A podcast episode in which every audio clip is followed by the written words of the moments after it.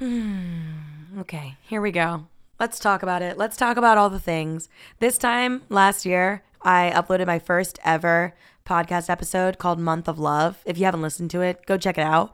Or don't, because I don't. When I think about all my old episodes, in the moment I thought, oh my God, this is the one. Like, this is amazing. And now I don't even want to listen to it. Like, I cringe. So maybe skip that one. I don't know. Do what you want. But my feelings still stand true that February is my second favorite month of the year. And the first is my birthday, of course. So I love and everything that goes down in February. The vibes are great.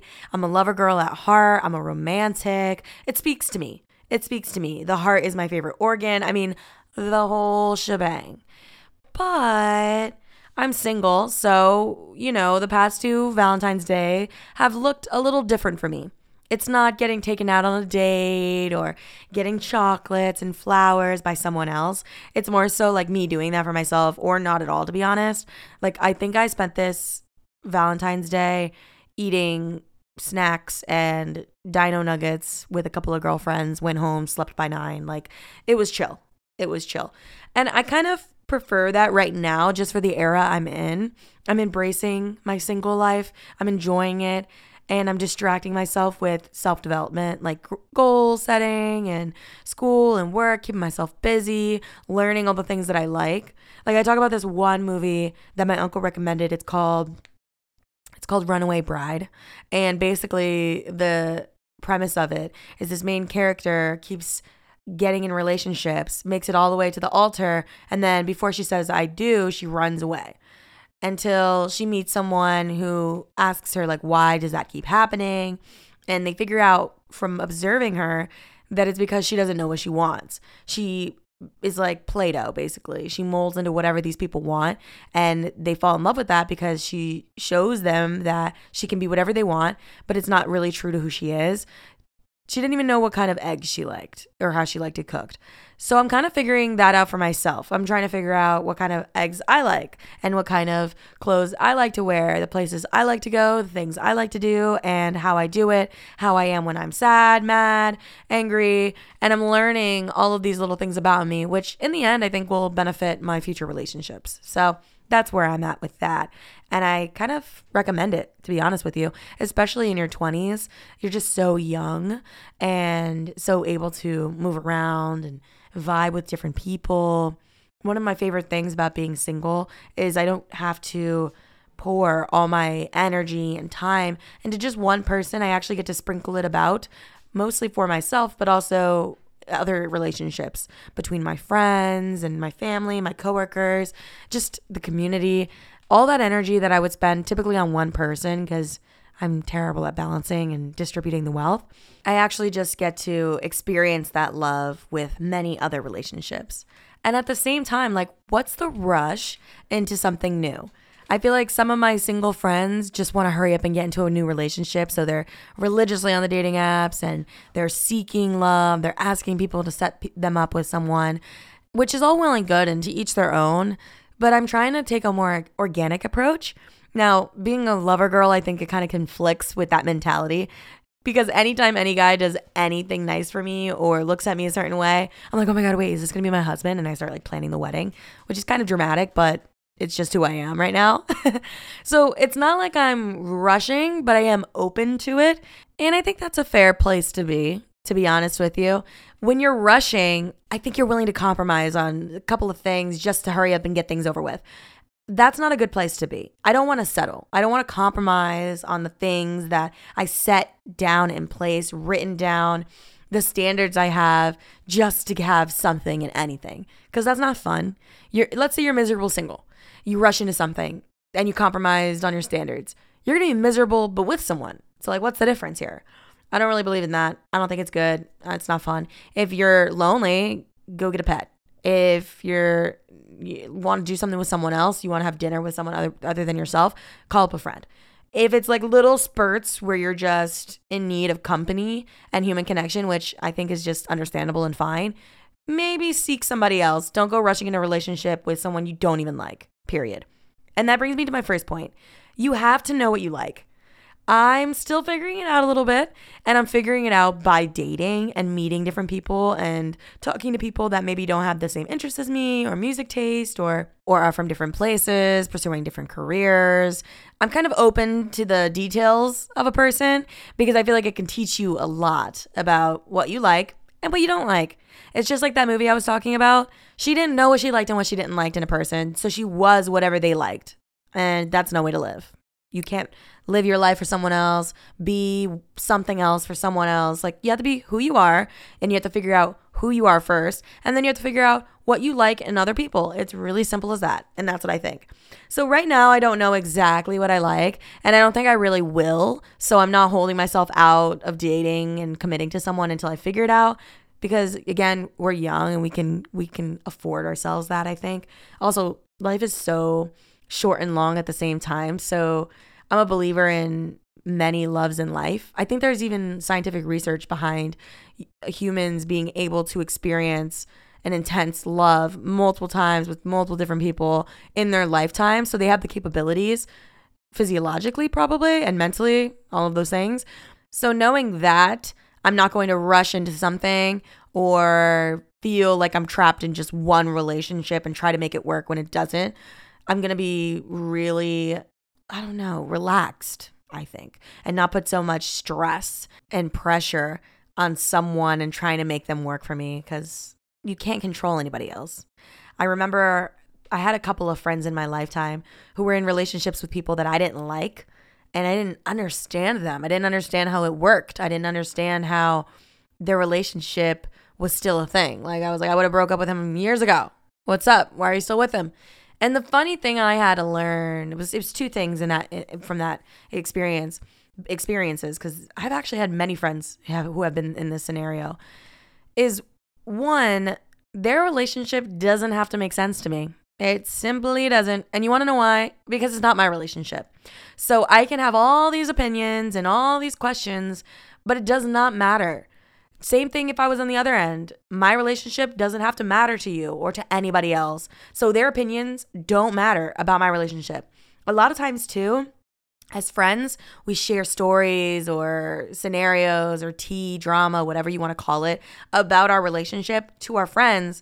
And they don't know the full story. They only see the good parts or the bad parts. So how, if they don't have the full scope of what's going on, can they give me advice that would be totally applicable? It just doesn't make sense. It's not a thing.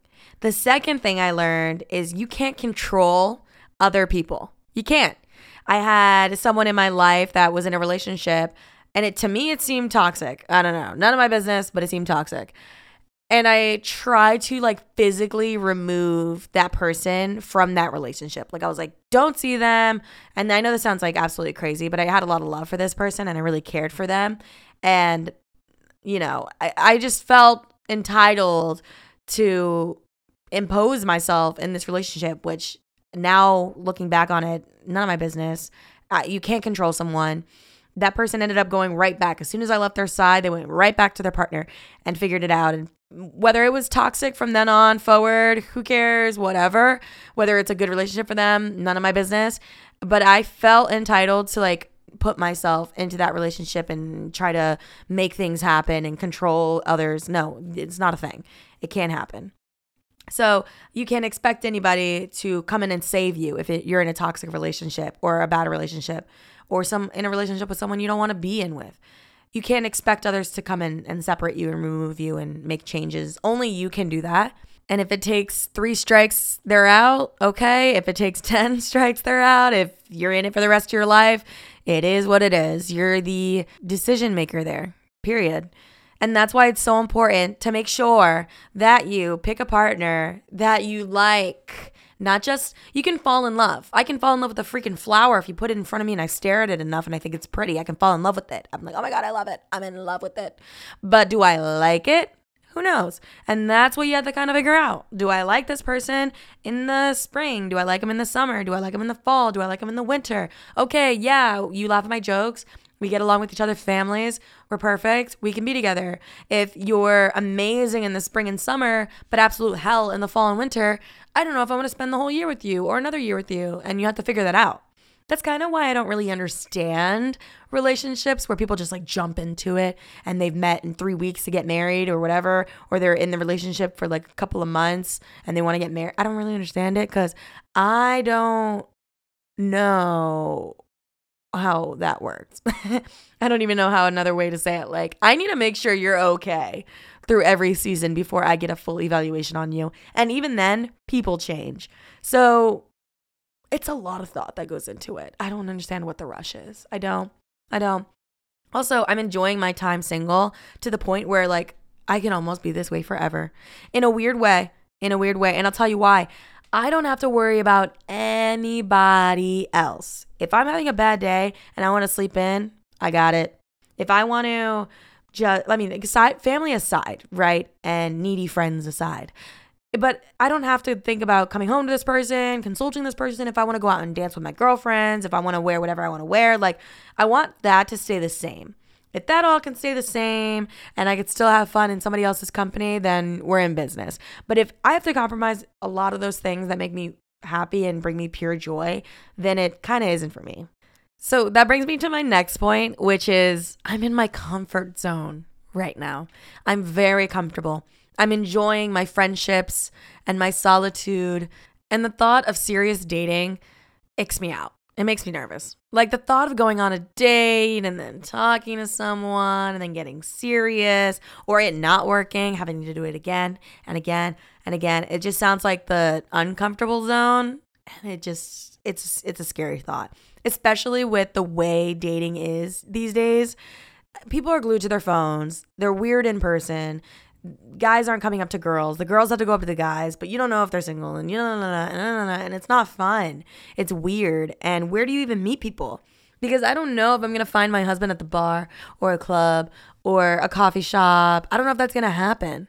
And everybody thinks that dating is like online with the Hinge and Tinder and the Bumble and the blah, blah, blah. But it doesn't feel like that's for me. I met a lot of people, a lot of happy couples who met on dating apps, and kudos to them. It's beautiful and amazing. But I scroll for days and don't see one person that I'm compatible with. And the weird thing about online dating is it just feels like you're shopping. Like it just feels like you're shopping, to put it plainly. It feels like I'm looking for a couple of t-shirts or pairs of pants. Like I'm scrolling through these apps looking solely based on looks and a couple of prompts that mean nothing to what an actual person is, because my dating profile doesn't even give you a glimpse of what I'm like in real life. And you won't see me in real life unless I like you and you like me based on the superficial profiles. Like dating online is so weird. It's so weird. And in theory, it sounds good. Like I've talked to older people who didn't have access to online dating and they're like, you guys have it so easy. I mean, online dating, you can meet so many people and talk to somebody. It's not easy. It's actually harder. I like meeting people in person. I like being social in person, but it's weird when people don't like meeting in person and then they're awkward. And then I'm like, oh, I'm going to meet someone organically. So here I am at the supermarket acting like I'm going to meet my husband. So I got to watch my back every 5 seconds, or I'm grabbing a coffee and I'm like, oh, could I be this guy? Or I'm like, no, I don't want to be on watch and on guard. And like, it just feels kind of desperate. I don't like it. And then when I talk to older people, wiser people, whatever, and they're like, oh, you're so young. It'll happen when you're least expecting it. And oh my gosh, don't worry. I just don't really care. I've kind of given up. It makes me uncomfortable to date and it's not the vibe. Like I think it'll just come to me, and if I have a clear list of things I like in someone, then I'll more likely have the ability to pick them out of a crowd, basically.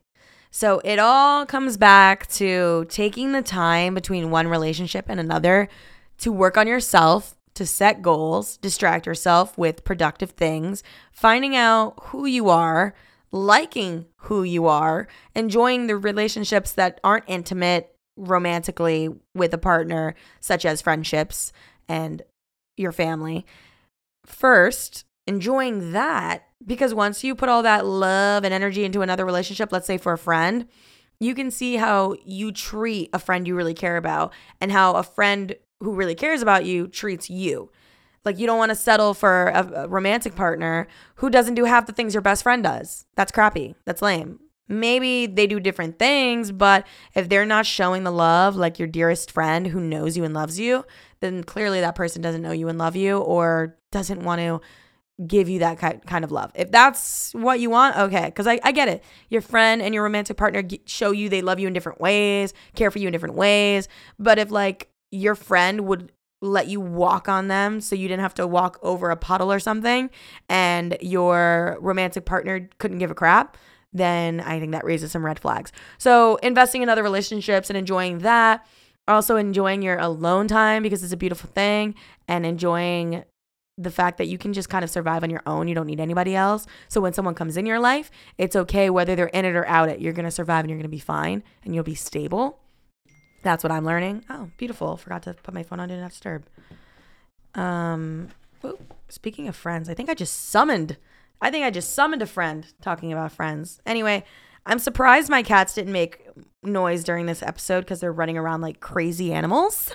And I'm surprised it was my phone that made noise. Anyway, so that's where I'm at in February. And that's where I am in my love life. And I don't go into the nitty gritty details of my love life because I don't like airing out the business.